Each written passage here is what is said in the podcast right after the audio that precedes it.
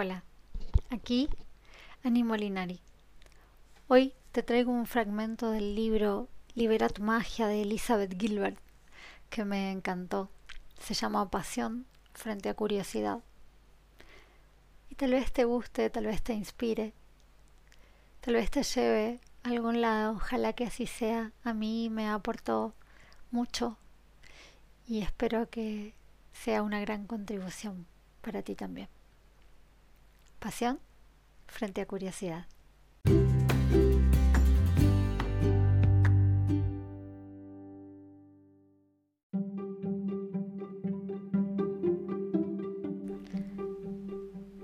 ¿Puedo animarte también a que te olvides de la pasión? Tal vez te sorprenda oír esto de mí, pero en cierto modo estoy en contra de la pasión. O al menos estoy en contra de predicar la pasión. No creo en decirle a la gente, basta con que te dediques a lo que te apasiona y todo te irá bien. Creo que en ocasiones esta sugerencia puede ser inútil, cruel incluso.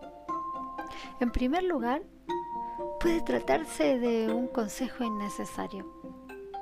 Porque si alguien tiene una pasión clara, hay muchas probabilidades de que ya se dedique a ella y por tanto no necesita que nadie se lo diga. Después de todo, esa es la definición de pasión. Algo que se busca casi obsesivamente, casi porque no se tiene otra opción. Pero muchas personas no saben con exactitud cuál es su pasión. O tienen varias, o están atravesando una crisis de pasión de mediana edad todo lo cual puede hacerlas sentir confundidas, bloqueadas e inseguras. Si no tienes una pasión clara y alguien te dice de buenas a primeras que te dediques a ella, creo que tienes derecho a hacerle una peineta. Porque es como si alguien te dijera que lo único que necesitas para perder peso es estar delgado. O que lo único que necesitas para tener una gran vida sexual es ser multiorgásmica. No ayuda en nada. Yo soy, por regla general, una persona bastante apasionada. Pero no todos los días. A veces no tengo ni idea de dónde se ha ido mi pasión. No siempre me siento verdaderamente inspirada. No siempre sé con seguridad lo que debo hacer a continuación. Pero no me siento a esperar a que la pasión venga a buscarme. Sigo trabajando con constancia, porque creo que uno de nuestros privilegios en tantos seres humanos es seguir haciendo cosas toda nuestra vida. Y porque me gusta hacer cosas. Por encima de todo, sigo trabajando porque estoy convencida de que la creatividad siempre me está buscando, incluso cuando la pierdo de vista. Así pues, ¿de dónde se saca la inspiración para trabajar cuando tu pasión decae? Ahí es donde entra la curiosidad. Creo que el secreto es la curiosidad. La curiosidad es la verdad y el camino a la vida creativa. La curiosidad es el alfa y el omega, el principio y el fin. Pero además está al alcance de cualquiera. La pasión puede parecer una, en ocasiones, difícil de alcanzar. Una torre en llamas distante, accesible solo a genios y a tocados de la gracia divina. La curiosidad, en cambio, es una entidad más moderada y pacífica, más hospitalaria y más democrática. Las exigencias de la curiosidad también son más modestas que las de la pasión. La pasión te lleva a divorciarte, a vender tus pertenencias, a afeitarte la cabeza y a irte a vivir a Nepal. La curiosidad no te exige nada de eso. De hecho, la curiosidad se limita hacerte una única y sencilla pregunta. ¿Hay algo que te interese? Cualquier cosa, aunque sea un poquito. Da igual que sea algo prosaico o pequeño. La respuesta no tiene por qué poner tu vida patas arriba o hacerte cambiar de trabajo o de religión o causarte un trastorno disociativo. Basta con que atrape tu atención durante un instante. Pero en ese instante, si puedes pararte e identificar, aunque sea una minúscula chispa de interés en algo, entonces la curiosidad te pedirá que gires la cabeza un centímetro y examines esa cosa bien de cerca. Hazlo. Es una pista. Puede no parecer nada, pero es una pista. Síguela. Fíate de ella. Descubre dónde te lleva la curiosidad. Luego sigue la pista que veas a continuación y la siguiente. Recuerda, no tiene por qué ser una voz en el desierto. No es más que una pequeña expedición en busca del tesoro. Emprenderla puede llevarte a sitios asombrosos e inesperados. Incluso puede conducirte, en última instancia, a tu pasión, aunque sea a través de un recorrido laberíntico de callejuelas, grutas subterráneas y puertas secretas. También puede no llevarte a ninguna parte. Puedes pasarte la vida siguiendo tu curiosidad y al final no tener nada que lo demuestre, excepto una cosa, la satisfacción de saber que has dedicado toda tu existencia al noble arte de ser inquisitivo. Y eso debería bastar para cualquiera para decir que ha llevado una vida rica y espléndida. Déjame que te dé un ejemplo de donde puedes llevarte una búsqueda del tesoro impulsada por la curiosidad. Yo te he contado la historia de la gran novela que nunca escribí. Aquel libro sobre la selva del Amazonas que desatendí y que terminó por salir de mi conciencia y entrar en la conciencia de Anne Patchett. Aquel libro era un proyecto apasionado. La idea me había llegado en una onda cerebral de emoción e inspiración física y anímica. Pero luego, la exigencia de la vida me absorbieron. No trabajé en el libro y el libro me dejó. Así son las cosas, así fueron.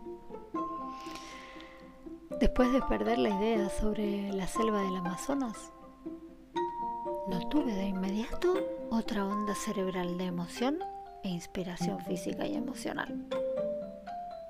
Seguía esperando a que llegara la gran idea y seguía anunciando al universo que estaba preparada para ella, pero no llegó ninguna. Ni carne de gallina, ni cosquilleo en el estómago. No, se produjo el milagro la mayor parte de los días. La vida es así. Estoy un tiempo dedicada a mis tareas diarias. Escribir correos, comprar calcetines, resolver pequeñas emergencias, mandar tarjetas de felicitaciones de cumpleaños. Me dediqué a una existencia ordenada. A medida que pasaba el tiempo y en mi interior no prendía la chispa de una idea apasionada, no me dejé llevar por el pánico hice lo que había hecho muchas veces antes. Me olvidé de la pasión y me concentré en la curiosidad. Me pregunté a mí misma, Liz, ¿hay algo ahora mismo que te interese? Cualquier cosa, aunque sea un poquito, da igual, que sea algo prosaico o pequeño. Y un día lo descubrí resultó que me interesaba la jardinería. Sí, ya sé lo que vas a decir. ¡Qué emoción! ¡Jardinería! Acababa de mudarme a una pequeña población rural en Nueva Jersey. Había comprado una casa vieja que venía con un bonito patio trasero. Y ahora me apetecía hacer un jardín en ese patio. El impulso, la verdad, me sorprendió. Yo había crecido con jardín, un jardín enorme del que mi madre se había ocupado con eficacia, pero nunca me había interesado demasiado. Como buena niña perezosa, me había esforzado mucho por no aprender nada sobre jardinería, a pesar de todos los esfuerzos de mi madre por enseñarme. No había sido nunca una criatura de la tierra. De niña, no me gustaba la vida del campo. Las faenas de la granja me resultaban aburridas, complicadas y pegajosas. Y de adulto nunca lo había buscado. Precisamente, la aversión al trabajo duro que trae consigo la vida rural es lo que me había llevado a Nueva York y la razón por la que me había hecho tan viajera, porque no quería ser en absoluto granjera. Pero ahora me había mudado a una población más pequeña incluso que aquella en la que había crecido y quería un jardín. Entiéndeme. No es que lo quisiera desesperadamente. No estaba dispuesta a morir por un jardín ni nada parecido. Solo pensé que estaría bien tener uno. Curioso. El antojo era lo bastante pequeño como para ignorarlo. Casi no tenía pulso. Pero no lo ignoré. En lugar de ello, seguí aquella pequeña pista de curiosidad y planté más cosas. Mientras lo hacía, me di cuenta de que sabía más de jardinería de lo que había creído. Al parecer, de niña había aprendido por accidente algunas cosas de mi madre, a pesar de mis muchos esfuerzos por no hacerlo. Descubrí esos conocimientos latentes. Descubrir esos conocimientos latentes resultó una gran satisfacción. Recuperé recuerdos de infancia, pensé más en mi madre, en mi abuela, en la larga estirpe de mujeres de mi familia que trabajaron la tierra. Fue bonito. A medida que avanzaba la estación, me di cuenta de que veía mi jardín con otros ojos. Lo que cultivaba ya no se parecía al jardín de mi madre, sino que empezaba a parecer el mío propio. Por ejemplo, a diferencia de mi madre, una maestra del cultivo de hortalizas, a mí no me interesaba tener una huerta. Más bien, anhelaba las flores más llamativas y de colores más brillantes que fuera posible encontrar. También descubrí que no quería limitarme a cultivar plantas. También quería aprender cosas de ellas.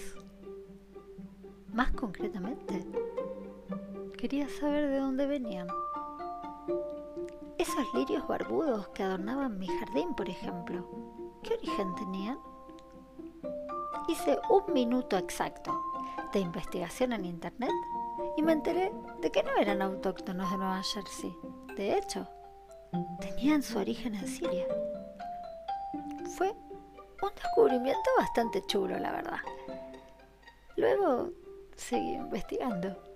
Las lilas que crecían en mi parcela eran, al parecer, descendientes de plantas similares que habían florecido en otro tiempo en Turquía. Mis tulipanes también eran originarios de Turquía, aunque luego resultó que había habido una gran cantidad de interferencia holandesa entre los tulipanes silvestres turcos originales y una variedad domesticada y lujosa. Mi conejo sí era autóctono. Mi forsythia, en cambio, no. Venía de Japón. La glicina también venía de bastante lejos. Un capitán de marina inglés la había llevado a Europa desde China y luego colonos británicos la habían traído al Nuevo Mundo. y en época bastante reciente en realidad. Empecé a investigar el pasado de todas las plantas de mi jardín. Tomé notas sobre lo que encontré. Mi curiosidad creció. Me di cuenta de que lo que me intrigaba no era tanto el jardín en sí, como la historia botánica que había detrás de él. Una fábula salvaje y poco conocida de comercio, aventura e intriga global. Eso podía ser un libro, ¿no? Mm, igual sí. Seguí el rastro de mi curiosidad. Decidí confiar de pleno en mi fascinación. Elegí creer que todos aquellos detalles me interesaban por una buena razón. En consecuencia, empecé a ver presagios y coincidencias por todas partes, todos relacionados con mi nuevo interés por la historia botánica. Me topaba con los libros adecuados, las personas adecuadas, las oportunidades adecuadas.